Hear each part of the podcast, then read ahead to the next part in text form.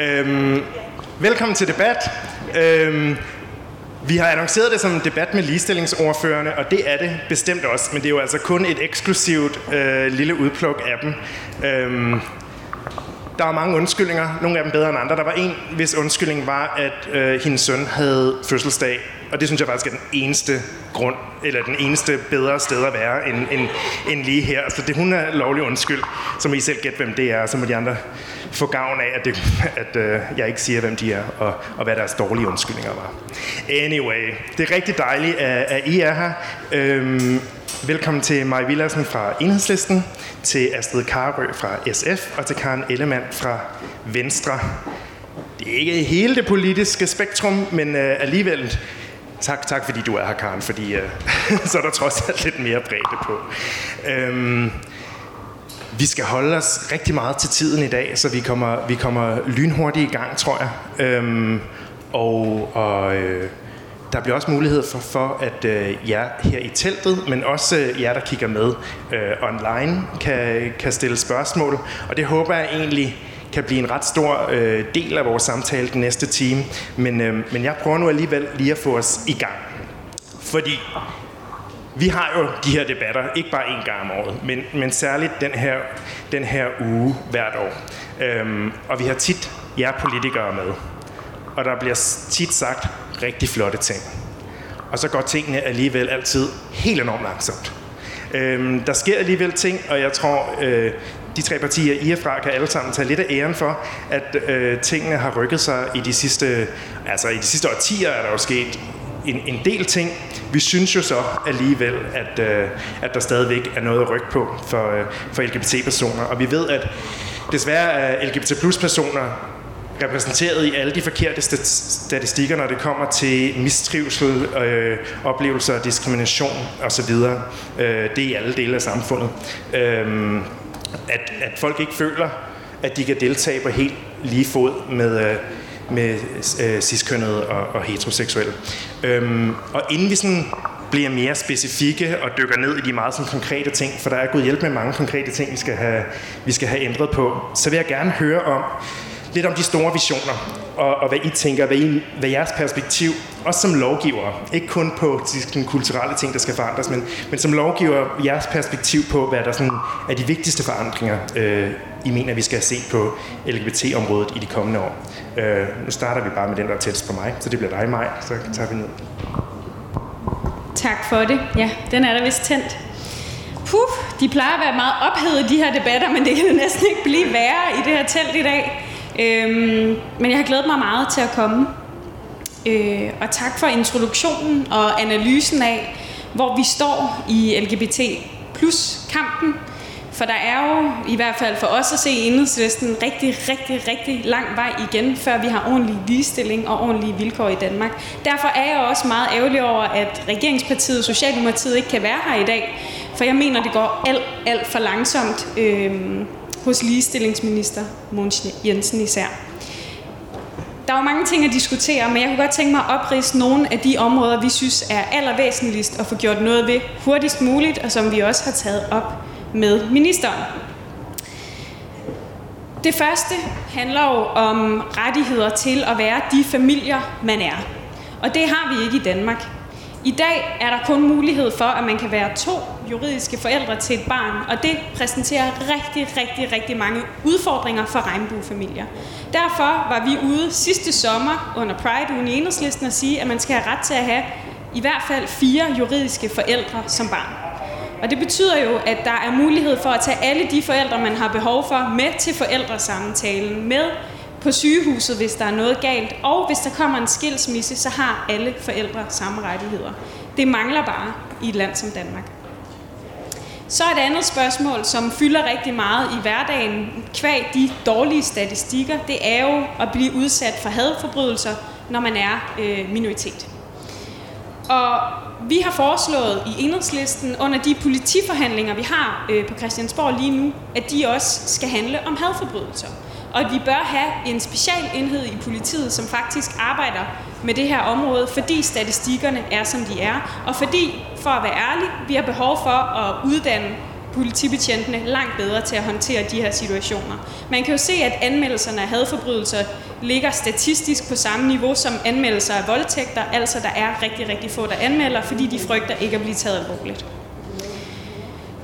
Så er der jo hele børneområdet, og der er jo, synes jeg, sket noget rigtig godt det sidste år. Der er nemlig flere partier på Christiansborg, der synes, at børn skal have ret til juridisk kønsskifte.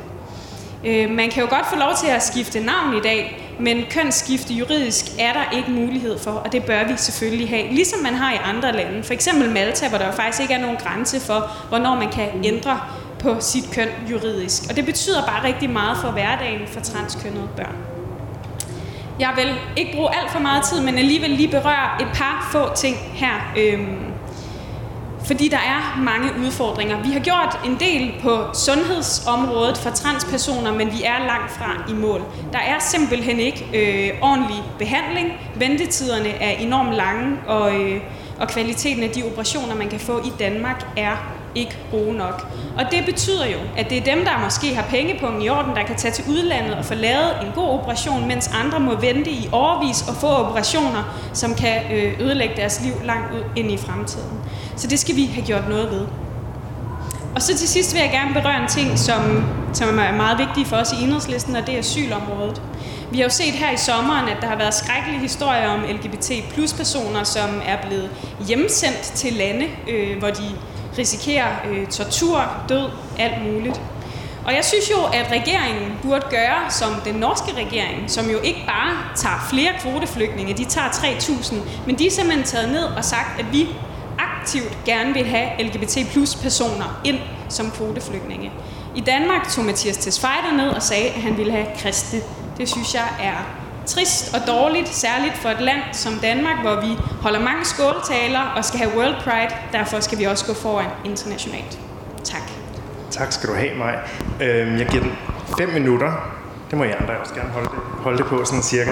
Øhm, det behøver ikke være en kommentar til mig. I må meget gerne tage udgangspunkt i jer selv, for vi kommer til, jeg kan love, at vi kommer tilbage til de fleste af de temaer her. Så øh, Astrid? Ja, tak for det.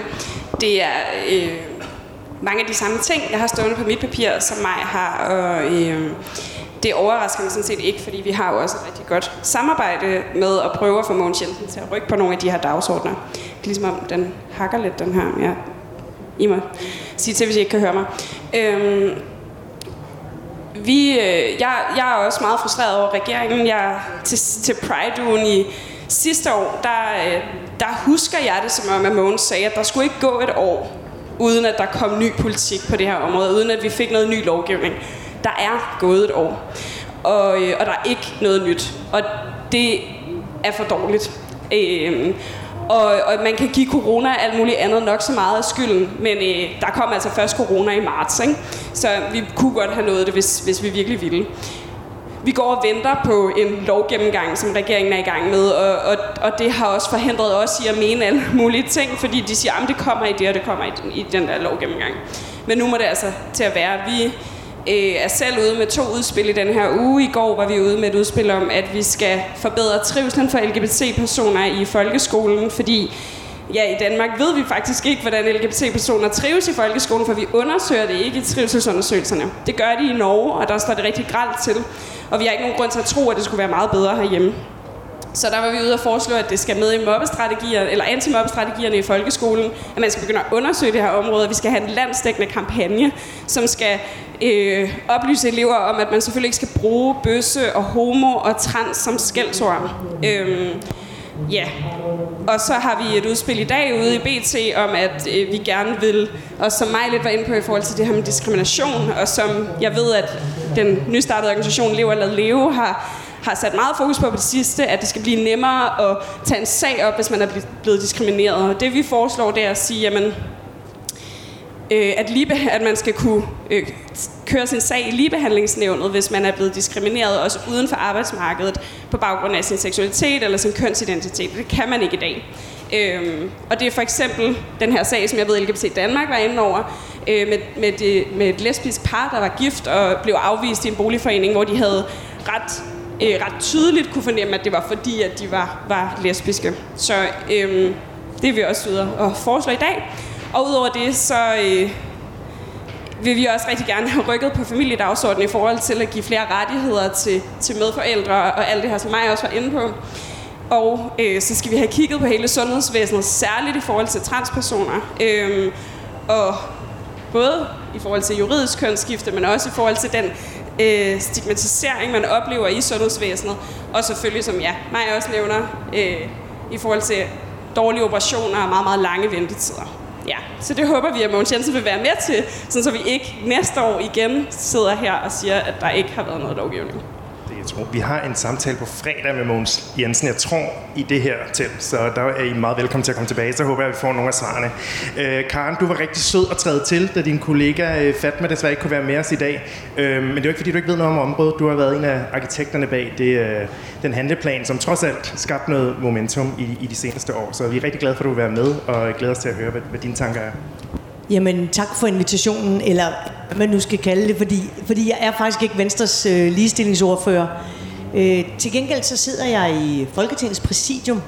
I ved, Folketingets formand, og så har formanden sådan fire næstformænd, og fordi vi så er det næststørste parti, så er jeg det, der hedder Folketingets første næstformand. Det er meget fornemt, i hvert fald i udlandet. Herhjemme, der går, går vi ikke så meget op i det. Men der kan man altså også lave politik. Og noget, som lige er sket, det har I selvfølgelig bemærket, det er, at vi i præsidiet endelig træffede beslutning om, at vi på Pride-dagen på lørdag øh, selvfølgelig også hejser regnbueflaget i det danske parlament. Og jeg vil bare sige, at det, øh, det er noget, vi har diskuteret i mange år. Og det er noget, tidligere formænd ikke har ment, man har skulle gøre. Og øh, da jeg fik fornøjelsen af at blive ligestillingsminister i Lars Lykkes regering, og kom til at sidde som ligestillingsminister fysisk over i Udenrigsministeriet.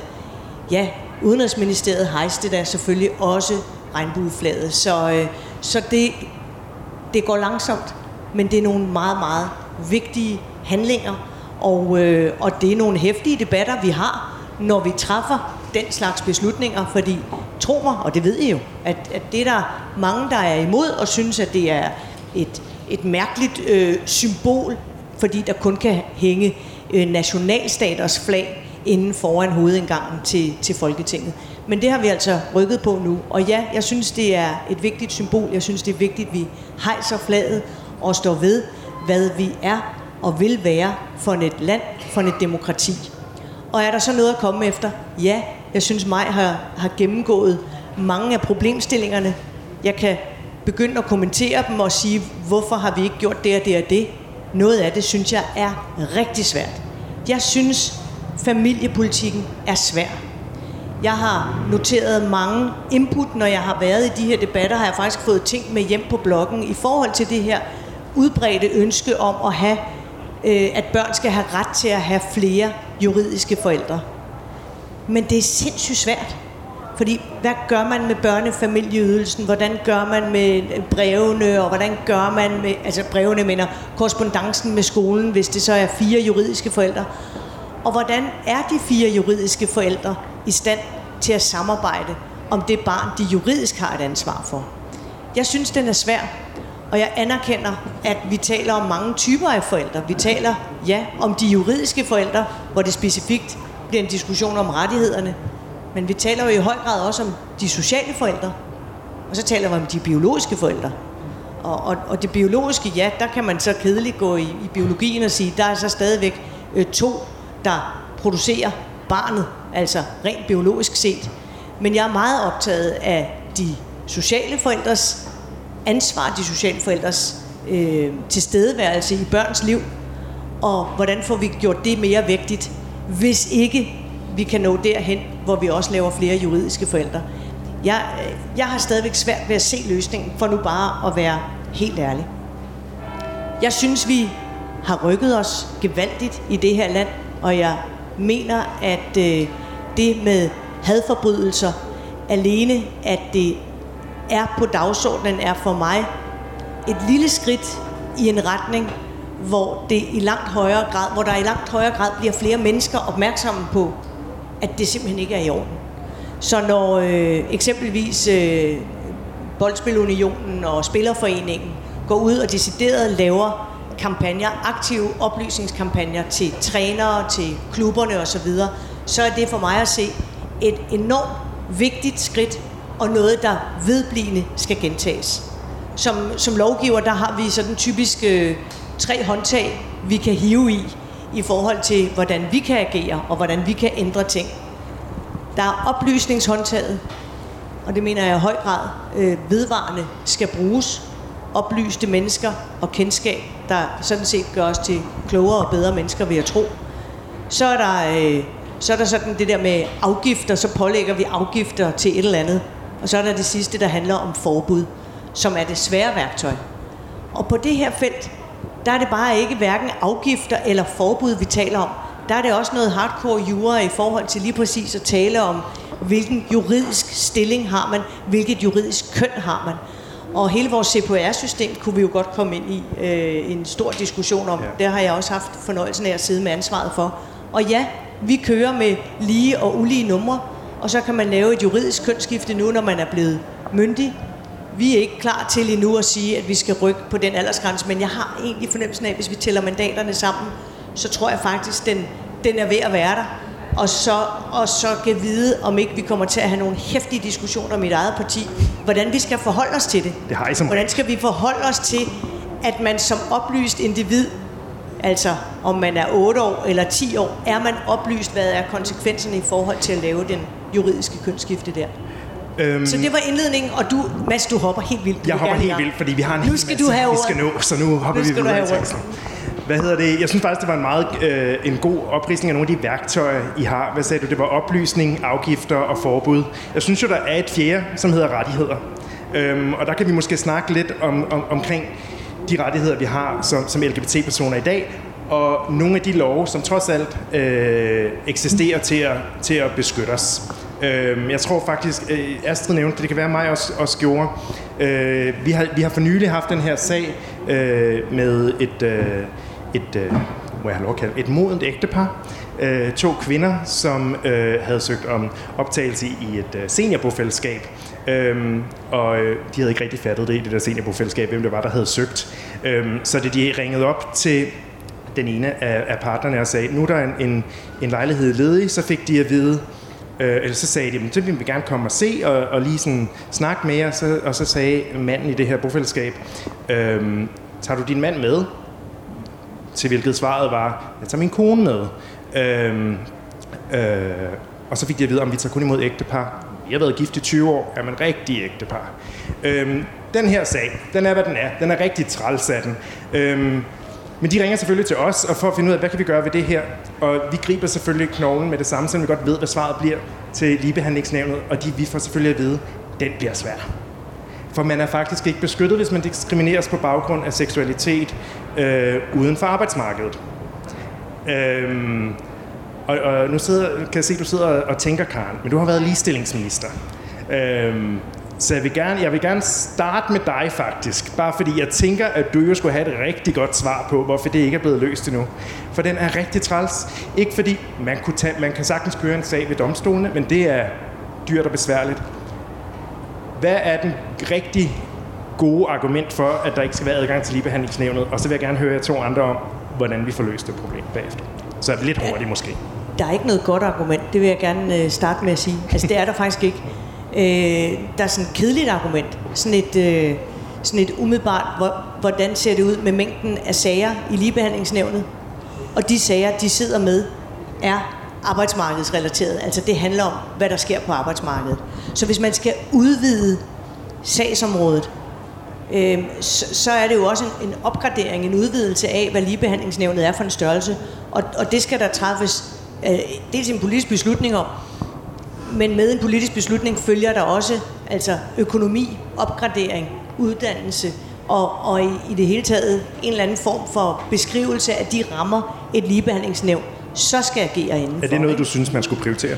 Altså i hvert fald, når du fortæller den der øh, historie her, som jo øh, er uden for arbejdsmarkedet, mm. det er jo indlysende, at det er det, så, øh, så er det i hvert fald at give videre om sådan en formand for boligforeningen overhovedet øh, kan nås med oplysning, altså med viden om, hvad et, et ægtepar er for en juridisk størrelse, som i øvrigt er, altså, som jo er øh, vedtaget for øh, årtier siden. Men netop derfor kunne det være rart at have nogle andre værktøjer at løfte med, end bare oplysning. Netop kunne have Jamen, nogle jamen, det, er og det er også derfor, din ja. pointe med Ja. det fjerde værktøj omkring, ja. omkring rettigheder, og her bliver det jo konkret så udvidet, øh, hvad ligebehandlingsnævnets arbejdsområde, sagsområde egentlig er. I for, jeg, jeg skal være ærlig at sige, og jeg har måske haft den en enkelt gang. Det har ikke været en af dem, der har stået øverst på en af mine dagsordner. Jeg har i hvert fald ikke løst det. Øh, det er jeg øh, helt enig i. Og, øh, og hvad bliver konsekvenserne? Altså, hvis vi så går ind og udvider ligebehandlingsnævnets arbejdsfelt, ikke? i forhold til, at det så handler om øh, diskrimination i, i alle livets forhold. Øh, hvor- hvor, altså, hvor er afgrænsningerne for, Ja. hvad man så skal håndtere og tage af sager? Fordi det, det bliver en diskussion, og det bliver jo svært. Ja. Hvor er afgrænsningerne, Astrid? Tak. Øhm, jamen, altså, jeg ved ikke. Jeg, øh, jeg, efter jeg hørte den sag, så ringede øh, vi ind fra vores kontor også til ligebehandlingsnævnet for at forstå, hvorfor det var den afgrænsning, der er. Fordi der er jo faktisk sådan, at ligebehandlingsnævnet godt kan tage nogle sager uden for arbejdsmarkedet. Hvis det handler om køn, hvis det handler om race, øh, etnicitet. Og, øhm, og, men, men ikke øh, seksualitet og ikke kønsidentitet. Og, og, og, og hendes svar var jo som en embedsmand sådan, jamen det, det, er vi ikke, det har vi ikke øh, fået at vide, vi skal politisk eller sådan. Øhm, men det, det vi har fundet ud af, er, at det virker ikke til, at det skulle være så besværligt, fordi de allerede arbejder med ting uden for arbejdsmarkedet, og de arbejder allerede med seksualitet og kønsidentitet inden for arbejdsmarkedet. Så for os tænkte vi, okay, det er et oplagt sted at lægge det. Så derfor er vi også ude i BT i dag at foreslå netop det her. Fordi vi er helt med på, at det er meget omstændigt at skulle tage sådan nogle sager i, altså ved domstolen. Ikke? Så hvis vi kan have den nævn, der kan hjælpe med det. Øh, så ja, det er vi ude at foreslå i dag. Så øh, jeg er jo helt enig i, at vi skal gøre det. Øhm, og så er der jo helt mange, altså rigtig mange andre ting i forhold til diskrimination, som man også kunne, kunne rykke ved. Og det sker jo ikke kun i boligforeningen, det sker jo også i, i nattelivet og på restauranter og alle sådan nogle ting. Og det, det vil det her forhåbentlig kunne, kunne gøre lidt op med. Ja. Maj? For ikke så længe siden, så fik vi ligestillingsordfører en mail fra Institut for Menneskerettigheder. Og jeg har det sådan, at man skal lytte rigtig meget øh, og læse godt efter, når det særligt er dem, der skriver. Og de skrev jo til os, at det her er et reelt problem i den danske lovgivning. Det er noget, vi skal gøre noget ved. Og jeg tror sådan set, at, at du, Karen, har ret i, at der nok ikke er så mange sager. Øh, men dermed behøver økonomien jo heller ikke være så stor, hvis vi netop skal øh, opprioritere det her område. Så jeg synes, det er helt åbenlyst og oplagt, at vi selvfølgelig også sikrer, at man ikke må blive udsat for diskrimination uden for arbejdsmarkedet. Fordi det er jo, når man søger bolig øh, i et bofællesskab, når man øh, går i byen et sted, som ikke er et af de værtshus her omkring, som er LGBT plus venlige, øh, og bliver afvist ved døren. Øh, der, der er rigtig, rigtig mange sager, og, og ligebehandlingsnævnet er jo netop den lette vej at gå, og, øh, og derfor så synes jeg, at vi skal lytte til Institut for Menneskerettigheder og få det her ændret. Heldigvis er det jo sådan, jeg synes godt nok, det har taget lang tid, og det er jo den tidligere regering, der er i gang sat arbejdet med at gennemgå al lovgivning. Se, hvad er der af problemer, hvor skal vi, øh, hvor skal vi have rettet op, og jeg synes, regeringen lige nu, Mogens Jensen, sidder og putter lidt med resultaterne, for jeg ved, de har dem, men de præsenterer dem altså ikke for os andre. Og der vil mit gæt være, at det der er et oplagt sted, hvor de vil pege på, at vi skal, vi skal lave ændringer. Ja. En anden ting, som øh, Institut for Menneskerettigheder har foreslået, og som de lægger op til, er et generelt diskriminationsforbud. Altså som dækker på tværs, øhm, og som ligesom kunne måske blive en lidt mindre byråkratisk måde, hvor der skal laves en vurdering hver gang. Altså et, et generelt forbud mod diskrimination. I visse lande står det ovenikøbet købet i, øh, i grundloven. Det er lidt sværere her i landet. Men, øhm, men er det noget, der kunne, være, der kunne være et værktøj? Vil det måske i virkeligheden gøre det her lidt nemmere?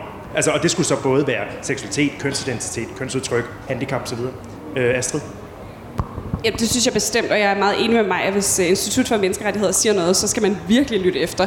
Øhm, og, øh, og ja, det er vi også enige i. Og jeg tror egentlig, du også har fat i noget i forhold til, hvor biokratisk det er, hvor svært det er at finde, altså hvor svært det er at finde ud af, hvor man kan gå hen. Hvor er det, man kan gå hen til politiet? Hvad er det for et nævn, man kan klage ved? Hvad, altså, og, og det kunne være, at sådan en paragraf kunne hjælpe med det, og så i øvrigt også alle de andre tiltag, som vi foreslår. Øhm, ja, så det er vi enige i for, ja. Ja. Karen? Jamen et er holdningsmæssigt jo, og så intuitivt sige, ja, ja selvfølgelig vil vi ikke acceptere diskrimination. Øh, og, og det er der faktisk også utallige sager, ja, arbejdsmarkedsrettet, men dog på arbejdsmarkedet, Ja. som cementerer. Øhm, og, og derfor så, øh, så, så hvis jeg nu må være lidt grov og sige, det er let nok at have de rigtige holdninger til det, men hvordan bliver det så rent faktisk øh, implementeret, og hvordan bliver det praktiseret? Fordi det kan jo ikke lidt noget, at, at vi, vi har en enighed om, at det er der er et forbud mod, hvis ikke, hvis ikke det bliver håndhævet, og hvis ikke man i de her åbenlyst fuldstændig skæve sager, som eksempelvis ægteparet, der gerne vil bo i boligforeningen, hvis ikke det ligesom bliver, bliver knæsat og bliver, bliver dokumenteret, og den kære boligformand øh, sådan set indser, at hups, der, øh, der gjorde han simpelthen noget, der bare grundlæggende, altså grundlæggende strider imod de frihedsrettigheder, som vores demokrati er bygget op omkring. Præcis. Maj, du havde en kommentar? Altså, jeg tror også, det her handler lidt om, hvad man bruger sin tid på på Christiansborg. Og øh, som regering er der nok opgaver at tage fat i. Som parti er der også nok opgaver at tage fat i. Øhm, jeg synes, man har brugt alt for meget tid de seneste år på at lave oplysningskampagner, som har været gode. Det anerkender jeg. Men jeg mener virkelig, at øhm, på regeringsniveau, at ligestillingsområdet helt bredt set er nedprioriteret. Særligt også i den her regering, hvor man ikke har valgt at ja, putte nogle flere medarbejderressourcer ind. Sørge for, at der faktisk er mulighed for at ændre på alt det her. Fordi det fungerer jo sådan, øh, og det ved Karen meget mere om, end jeg gør, at, øh, at det ikke er Mogens Jensen, der kan ændre den her lovgivning. Det skal være Nick Hækkerup, justitsministeren, og på den måde så, så rækker det her område jo ind i så mange andre. Og hvis regeringen ikke, og ligestillingsministeren ikke har øh, power nok til at gå hen til justitsministeren og sige, det her, det er altså noget, du skal tage dig af, så sker der altså ikke noget. Og det er derfor, tror jeg, at vi har lidt et problem med indretningen af øh, ministeriet øh, lige nu, og derfor har de mulighed for at lave en masse oplysningskampagner, men reelt at rykke på noget, det, det synes jeg øh, sker alt, alt for lidt. Ja, vi har en ambitiøs dagsorden, så lad lige både Astrid og Karen komme med en, en kort afsluttende kommentar på det her, og så kører vi videre. Ja, det tror jeg, altså sådan hele indretningen og, og måske også signalværdien i, hvor ministeriet ligger lige i øjeblikket, øh, har, fortæller noget om, hvor, hvor prioriteret det er i regeringen. Øhm, og det ærger mig rigtig meget. Jeg vil bare sige i forhold til det her med, med diskrimination og hvordan man, kan, hvordan man kan sikre sig, at man har nogle rettigheder til at kunne, kunne køre en sag og kunne øh, tage fat i politiet, hvis der opstår noget. Så faktisk lidt som du også siger mig med, at der, der, der, vi har haft en række oplysningskampagner, og det skal vi jo selvfølgelig også blive ved med, udover at vi udvider, for vi skal jo helst et sted hen, hvor der ikke foregår diskrimination. Og det kommer vi ikke kun til ved noget lovgivning, der kan straffe dem, der der diskriminerer, men også ved øh, at sikre bedre øh, oplysning i folkeskolen, ved at øh, få bedre seksualundervisning, ved at sikre, at vi får en mere øh, sådan kritisk tilgang til at undervise de næste generationer, sådan så det forhåbentlig ikke øh, er noget, der sker i fremtiden. Vi skynder os videre, så vi også kan nå at snakke om det. Bare lige for at sådan advare mod det der med, når man, hvis bare man flyttede ministeriet, eller der var to flere embedsmænd, som var en del af ligestillingsministeriet, så kunne det være, at tingene ville lykkes. Det vil jeg godt advare imod, fordi ligestillingsministeriet er og skal være tværgående. Fordi det her, det rammer bredt set vores levede liv. Så derfor er det både på sundhedsområdet, og på uddannelsesområdet, og på socialområdet, og på, jamen, på alle områder. Og, øh, og altså, tillad mig at gøre reklame, men, men vi prioriterede det meget, meget højt. Ja, vi lavede den første handlingsplan, og ja, vi udnævnte netop den første koordinerende minister, fordi det her går på tværs. Det er ikke nok at sige, at det kun foregår i Justitsministeriet, så det kun eksempelvis er straffeloven. Det handler også om sundhedsloven, om at kunne give blod, og om at kunne få undervisning og så videre, så videre. Så derfor skal det være tværgående, og derfor så er det jo også vigtigt, at der er en statsminister, som vidderligt mener og praktiserer, og ikke kun giver udtryk for nogle holdninger, men rent faktisk også viser det med nogle handlinger. Og der synes jeg sådan set, den tidligere statsminister, vi havde, der var man ikke i tvivl om hans holdninger, fordi han lagde handlinger bag de ord, ved netop at lave et tværgående ministerium, ved netop at sige på regeringsmøder, og det kan jeg bevidne, for jeg har siddet der, men netop at sige, selvfølgelig skal vi prioritere, selvfølgelig skal vi bruge midler på World Pride, selvfølgelig skal vi bruge midler på en, en uh, handlingsplan. Så uh, det skal vi også se for den regering, der sidder her nu.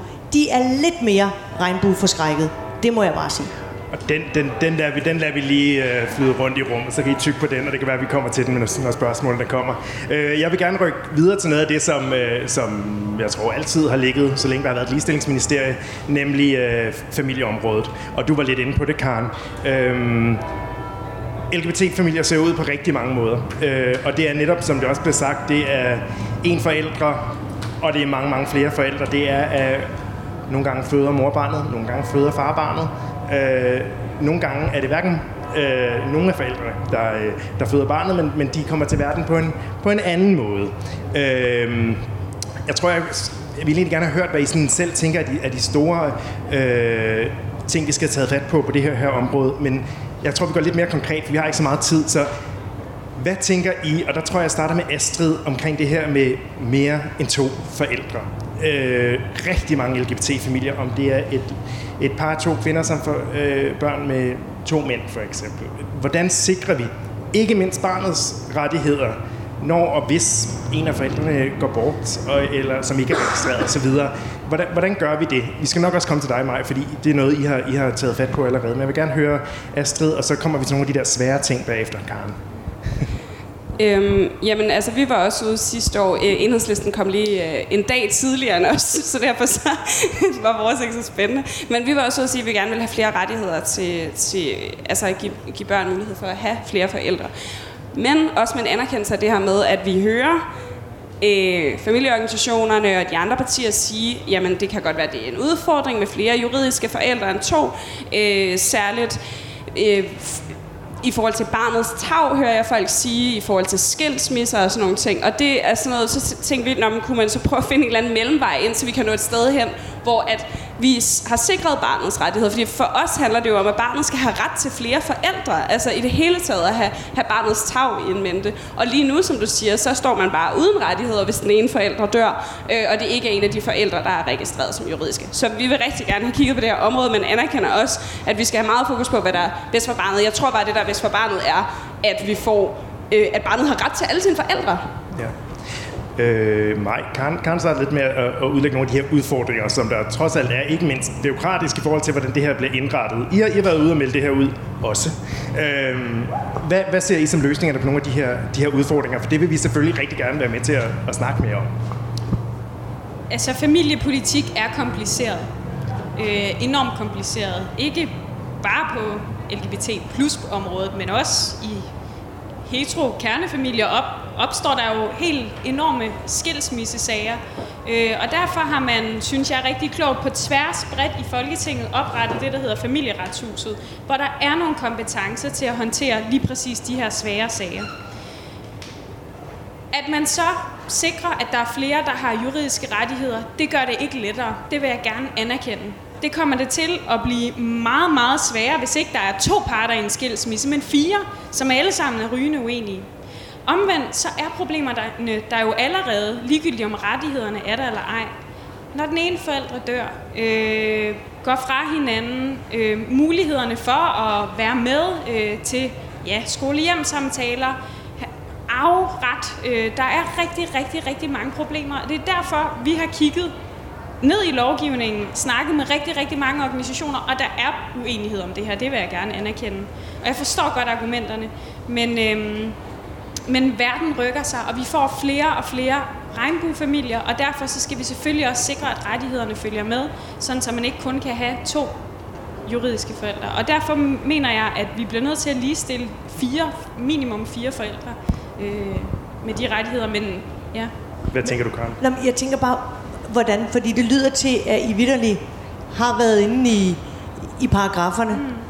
Og, og hvordan vil du gøre det? Altså, hvordan vil du rent faktisk øh, sidestille, øh, og netop sidestille fire juridiske forældre, hvad, hvordan skal barnet håndtere samværssituationen i en kompliceret skilsmisse, hvor øh, forældre 1 bor i København, forældre 2 er flyttet til øh, Aalborg, øh, forældre 3 bor i Sønderborg, og forældre fire bor på Bornholm.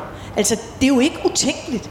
Og hvordan skal det barn håndtere, at nu er der fire, altså mine fire voksne forældre, mine, mine, både mine sociale forældre, som bor hver sit sted af landet, og de har ret til at have samvær med mig, hvis jeg nu skal være lidt grov, ikke? Fordi nogle gange, nogle gange får jeg lidt den der fornemmelse af, at vi, vi glemmer øh, barnets tag.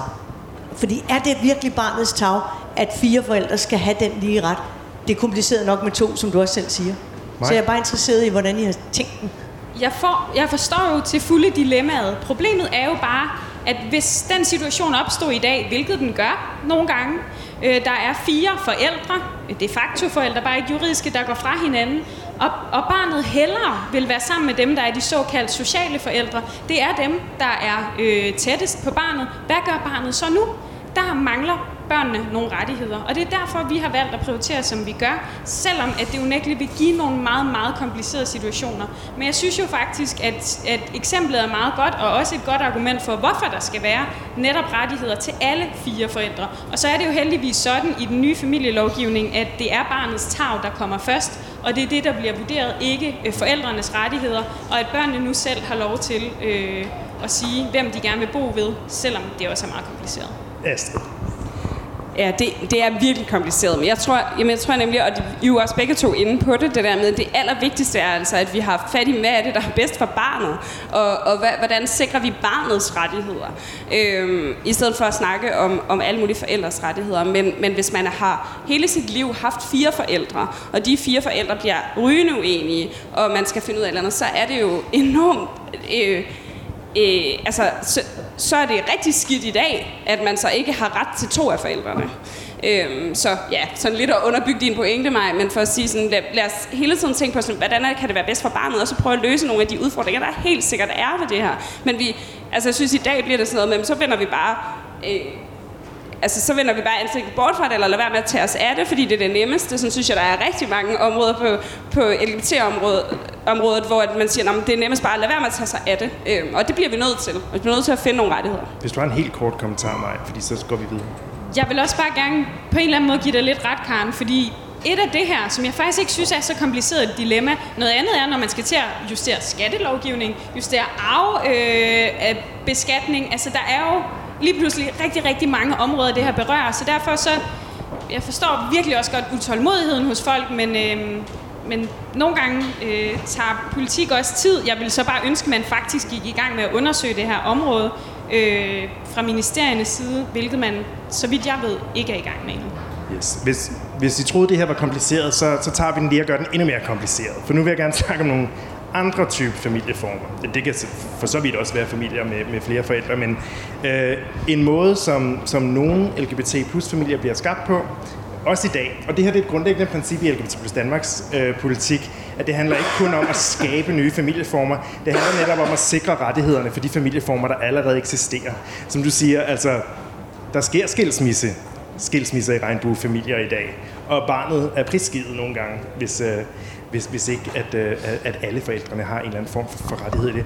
Og, og, og det princip kunne vi også godt tænke os at bære ind i, i nogle andre situationer. Nemlig det her med, og nu bliver det lidt teknisk, så bear with us, men øh, øh, i nogle par ønsker man at benytte sig af dobbeltdonation, det vil sige, at man øh, gerne vil benytte sig af øh, både at øh, bruge en, en sæddonor, men også øh, at den ene partner donerer et æg, som så bliver båret af den anden.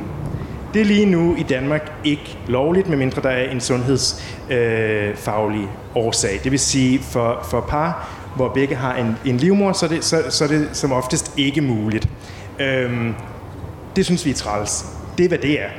Det, der så sker, er, at mange af de her mennesker, ligesom folk, der i øvrigt benytter sig af svangerskabsdonation, eller det vi også nogen kalder rummøder, det er, at man tager til udlandet og gør det. Når man så kommer hjem, så er den ene part i det her par øh, nødt til at søge om stedbarnsadoption. Som igen sætter folk i den her situation. Stedbarnsadoption tager to og et halvt år. Undskyld, det bliver så teknisk, ikke? Men det gør altså igen, at der i de to og et halvt første år af de her børns liv ikke øh, er en juridisk sikring i forhold til, til den ikke primære forældre, og det er et rigtig træls ord. Vi kunne godt tænke os at have en debat mere om svangerskabsdonation, brune overmøder, om dobbeltdonation. Det er der ikke tid til i dag. Men som et allermindste minimum skal vi have sikret de her børn i forhold til deres rettigheder til deres ikke primære juridiske forældre.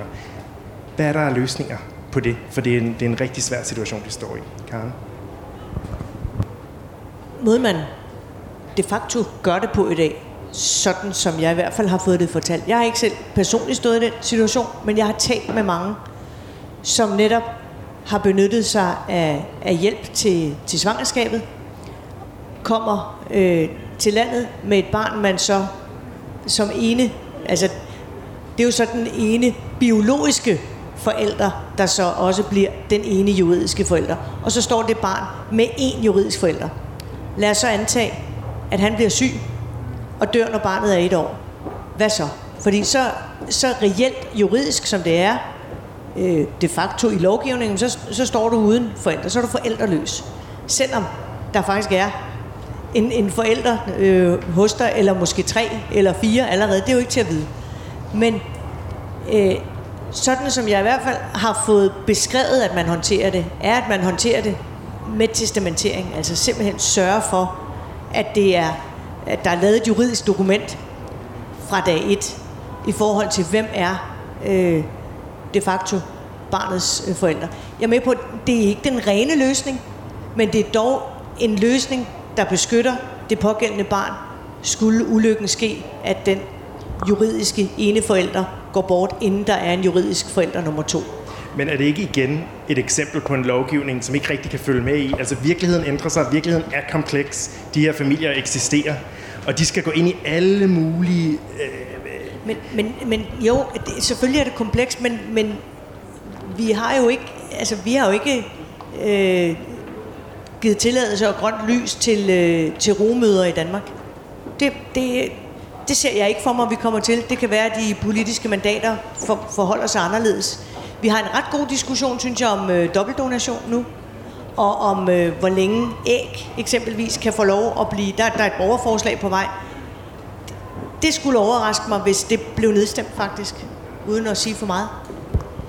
Stor nyhed. Spændende. Det glæder, det glæder vi os til. Astrid, du markerede også i forhold til det her. Jeg synes virkelig også, at det her emne er rigtig svært, og jeg vil meget gerne være med til at diskutere hele rumøder og øh, øh, diskussionen en anden dag. Det kan vi bruge en hel time på, tænker jeg. Øhm, og man, man kan jo godt være rumor i Danmark i dag, og det er sådan lidt et gråzoneområde. Det er igen måske en af de her områder, hvor vi bare lader være med at kigge på området, fordi det er simpelthen for kompliceret. øhm, men det er jo ikke en løsning. Det er ikke en løsning for de børn, der bliver født. Det er ikke en løsning for de forældre, der, der er en del af det her. Øhm, i forhold til, altså jeg, jeg synes faktisk, det er ret svært, fordi jeg er ret sikker på, at den her to og et halvt års grænse er, har været for at sikre nogle, nogle mødre engang, nogle kvinder, som, som opgav deres børn, fordi at de har været i en svær situation og har abortadopteret dem, og så har sikret deres rettigheder. Det tænker jeg måske har noget med det at gøre. Øhm, og de kvinder, de rettigheder vil vi jo stadig gerne sikre. Så jeg synes, det er vildt svært. Jeg synes, vi skal fortsætte med at snakke om det med, så se om vi ikke kan finde nogle løsninger, så vi både sikrer kvindernes rettigheder og de komplicerede familieformer, der kommer, øh, og hvordan vi, vi sikrer rettigheder både til de forældre og børnene, men også de kvinder, øh, som jo gerne skal beholde de rettigheder, de har fået engang. Ja. ja. Markerede du også mig? Nej, altså jeg vil, jeg vil jo sige, at jeg, jeg sådan set er meget enig i det, der er blevet sagt. Øhm, og særligt diskussionen om rugemøderskab, øh, som vi ikke i enhedslisten mener, at man skal kunne øh, foretage i hvert fald i Danmark. Øh, fordi der netop er nogle rettigheder også for den kvinde, der bærer barnet, øh, som ja, er, eller den person, der bærer barnet, som er udfordret og øh, og, og jeg synes faktisk, jeg synes, det er en svær diskussion, hvor, hvor man også glemmer, at der er nogle andre ting som økonomi på spil øh, når man tager til andre lande og betaler øh, kvinder for at, øh, at bære et barn. Og jeg har ikke selv nogen børn, men, øh, men det at, at være gravid og bære rundt på et barn i ni måneder, det er en ret voldsom og stor ting, som også har en masse øh, helbredskonsekvenser for nogen. Så derfor synes jeg, det er en, en meget, meget svær diskussion. Men selvfølgelig skal vi have flere rettigheder til regnbuefamilier, men vi skal huske øh, alle parter. Vi skal desværre skynde os videre. Jeg tror, vi kunne tage i hvert fald en time mere bare på det her, øh, det her punkt. Men det, det fortjener også øh, tid til, til eftertænksomhed, for det er virkelig komplekst. Det kan jeg love jer, vi også synes. Øhm, vi hopper lidt i det, øh, fordi at vi kunne også godt tænke os at tage et par spørgsmål fra teltet til, til sidst og, og, og fra online i øvrigt. Øhm, men jeg vil gerne lige diskutere køn med jer. Og det, det er sådan noget, man lige gør hurtigt og bliver enige om. Og, øh, øh, hvis nogen har været på Twitter de sidste par år, så er det totalt ukontroversielt. Øh, men vi prøver alligevel at blive enige. Øh, der er meget at tage fat på. Øh, der er også meget at tage fat på på vores område. Øh, jeg tager lige den sværeste først, og så kan det være, at vi kan tage sådan en lynrunde øh, på, de, på de sidste to, inden vi går til, øh, inden vi går til spørgsmål. men Karen, du bragte det faktisk op i forhold til det her med juridisk kønsskifte og, og nogle af udfordringerne. Jeg vil gerne have, at du starter, fordi at, at du var den, der var mest skeptisk over for det. Vi synes jo, og jeg skal lige sige, at juridisk kønsskifte handler jo vidderligt om et juridisk kønsskifte. Øh, der er ikke noget øh, medicinsk på den måde, øh, men, men muligheden for for eksempel at starte i skole, som det køn man nu engang er. Øh, der starter vi den. Karen, vil du ikke lægge ud, og så kan vi, øh, så kan vi prøve at tage den forholdsvis hurtigt. Jamen, jeg var, øh, havde fornøjelsen af at være indrigsminister. Indrigsministeren har øh, ansvar for hele CPR-lovgivningen. Jeg var indrigsminister, da, da CPR-kontoret fik årets laks. De har den endnu. Og den fik de, fordi det var der, vi øh, endelig langt om længe fik indført juridisk kønsskifte for myndige personer. Det vil sige, når du er 18, kan du få foretaget et juridisk kønsskifte, altså få ændret i din CPR-kode. Og, øh, og jeg, det er ikke sådan, at jeg tænker, ej, det var dog et mærkeligt argument for dem, der siger, hvorfor ændrer I ikke bare CPR-systemet, så det ikke er kønnet?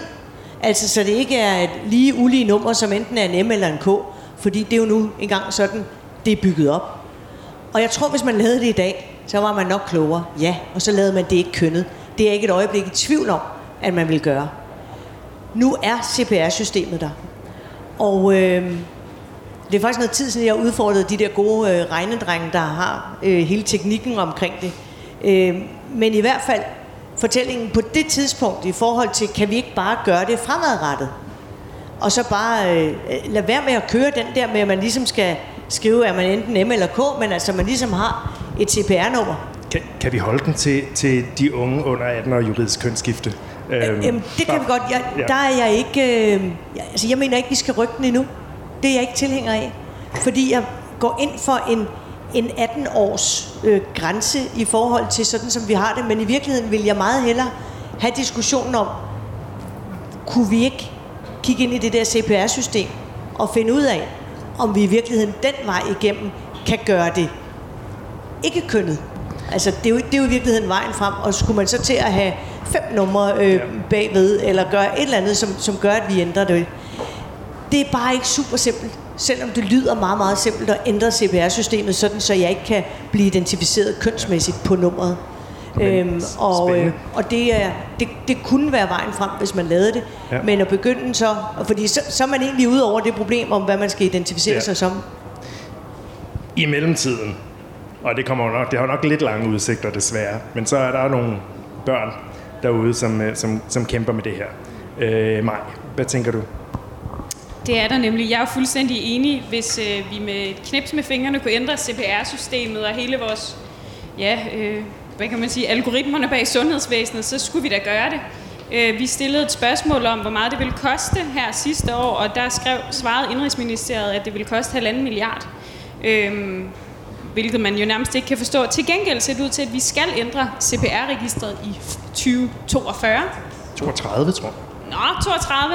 Øh, så der må vi jo arbejde sammen for at få det ændret. I mellemtiden er der nogle børn, der mistrives helt enormt meget når de skal starte til fodbold, og ikke kan få lov til at starte på det fodboldhold, øh, hvor de hører til, når de skal ned og låne en bog på biblioteket, skal starte i skole.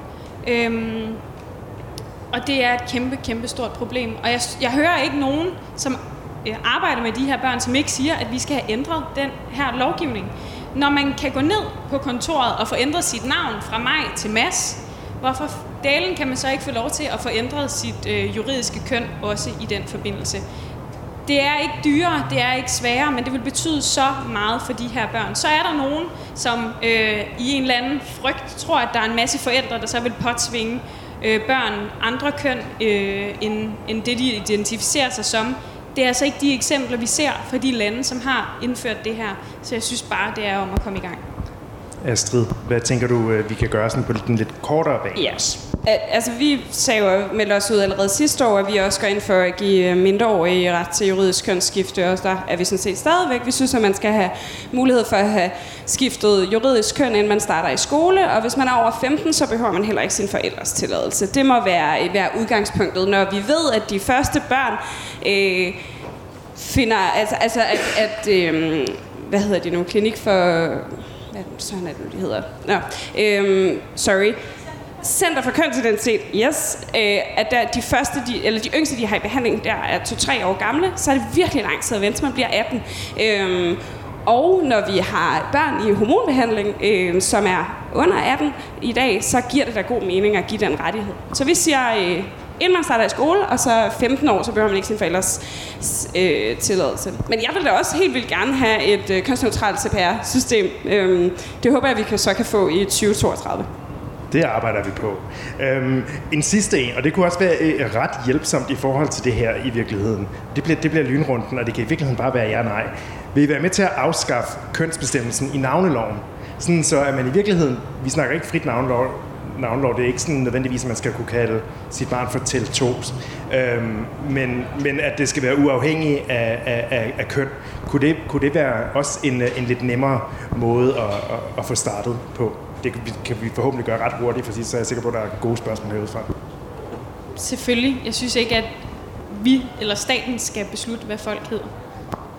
Fuldstændig enig, og i øvrigt har vi en meget liberal navnelov i Danmark allerede, så hvorfor ikke bare sætte det frit?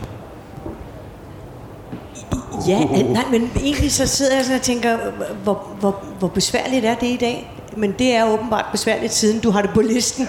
Der er en række, det er, det er, der er en række navne, som, som begge køn har adgang til. Ja, nemlig. Øh, men det er stadig det, det. ret begrænset, men det er ikke særlig mange. Nå, okay. Hm. Jamen, øh, why not? Altså, det, det, det, øh, det, det har jeg lidt svært ved at se, at vi skulle øh, style over. Øh, jo, jeg kan sagtens finde nogen, der vil style over det, men jeg vil formode, at... Øh, ja at vi øh, i en god politisk debat i det parti, jeg repræsenterer, sagtens vil kunne, kunne nå den vej. Det, fin det tror jeg faktisk. ting, ikke? Ja, jo jo, men altså, jeg, jeg synes jo netop, som du siger, det er en meget liberal navnelovgivning, så der var jeg bare sådan lidt, hvor, hvor, hvor restriktivt er det, hvor mange oplever virkelig, at de får at vide, at det her navn har det køn. Om det altså, kan jeg love dig, der er mange, der Jamen det ja. må det jo være. Ja. Uh, alright. Der er helt vildt mange ting, jeg har med her som øh, vi ikke har fået snakket øh, om. Men det er fordi, jeg rigtig gerne vil høre fra jer. Øhm, og jeg tager et øh, spørgsmål, som vi har fået online først, og så kan I lige sådan, øh, gøre jer klar til at stille et par spørgsmål. Vi har kun 8 minutter.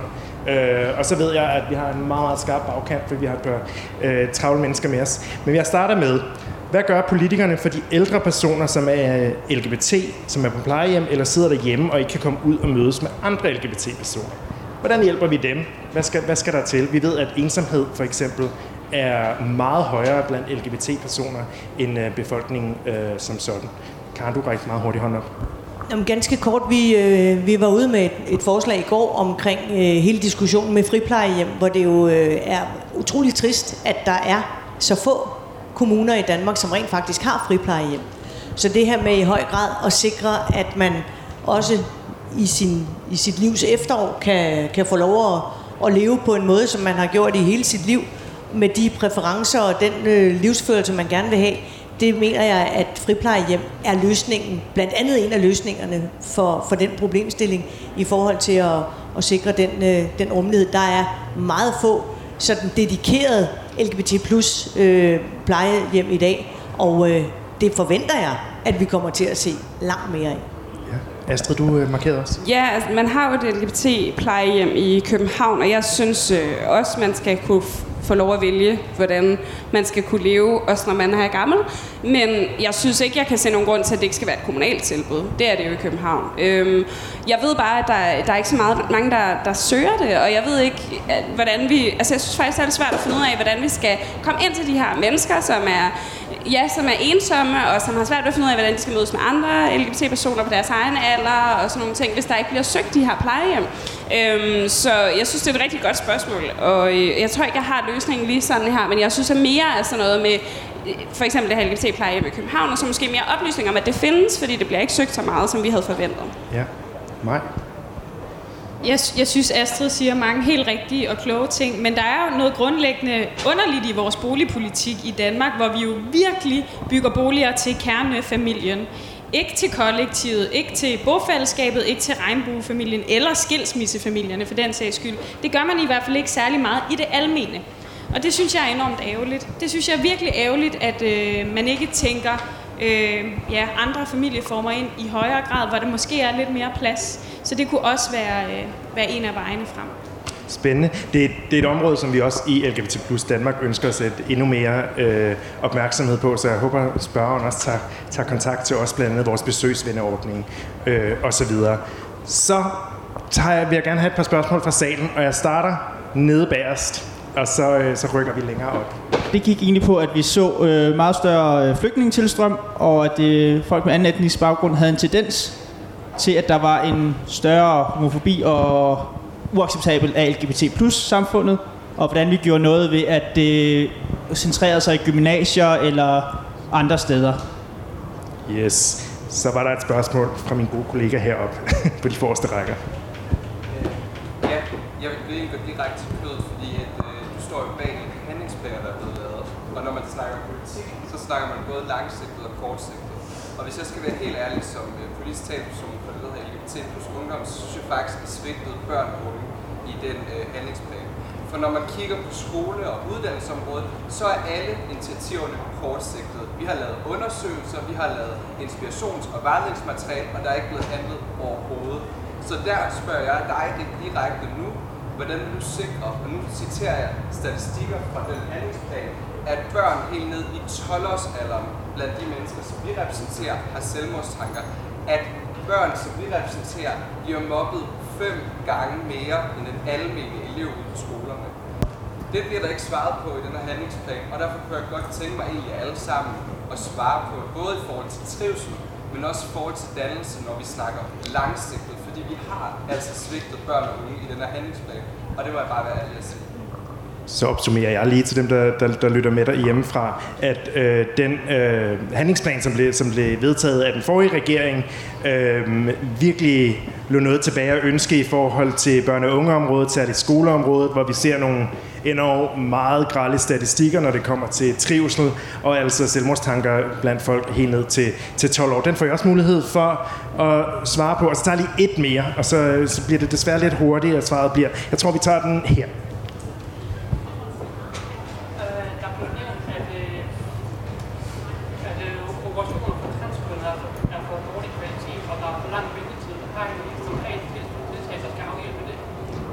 Dejligt konkret spørgsmål. Tak. Det var spørgsmålet var, at øh, der mangler kvalitet i øh, operationerne for transkønnede, og hvordan vi kan være, og der er jo virkelig lange ventelister, og hvordan vi kan få gjort noget ved det.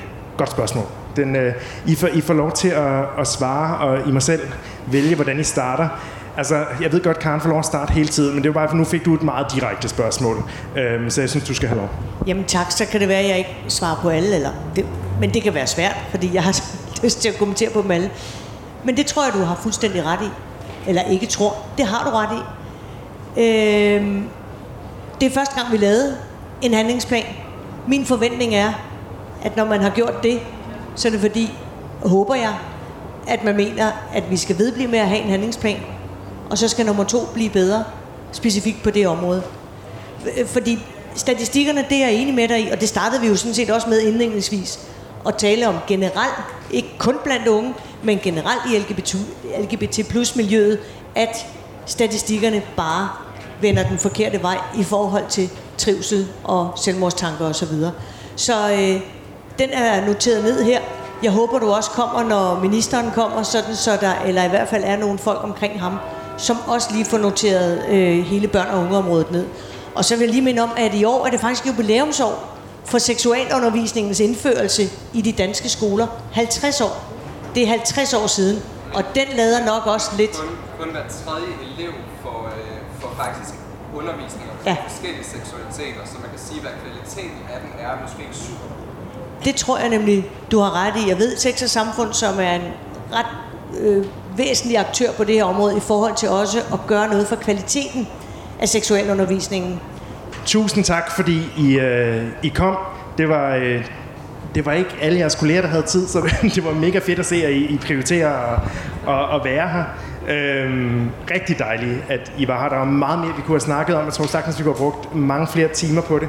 Jeg vil sige, at øh, senere på ugen har vi debat med, øh, med jeres kolleger i øh, ungdomspartierne. Øh, vi skal have en snak med ligestillingsministeren på fredag, så der er meget mere LGBT plus politik øh, at komme efter. I må gerne komme og stille mig spørgsmål. Jeg tror også, der er et par af deltagerne, som, som, som bliver hængende. Øh, må ikke også, man kan komme og stille dem nogle spørgsmål. Øh, og igen, tusind tak, fordi I, øh, I var her. Og god Pride.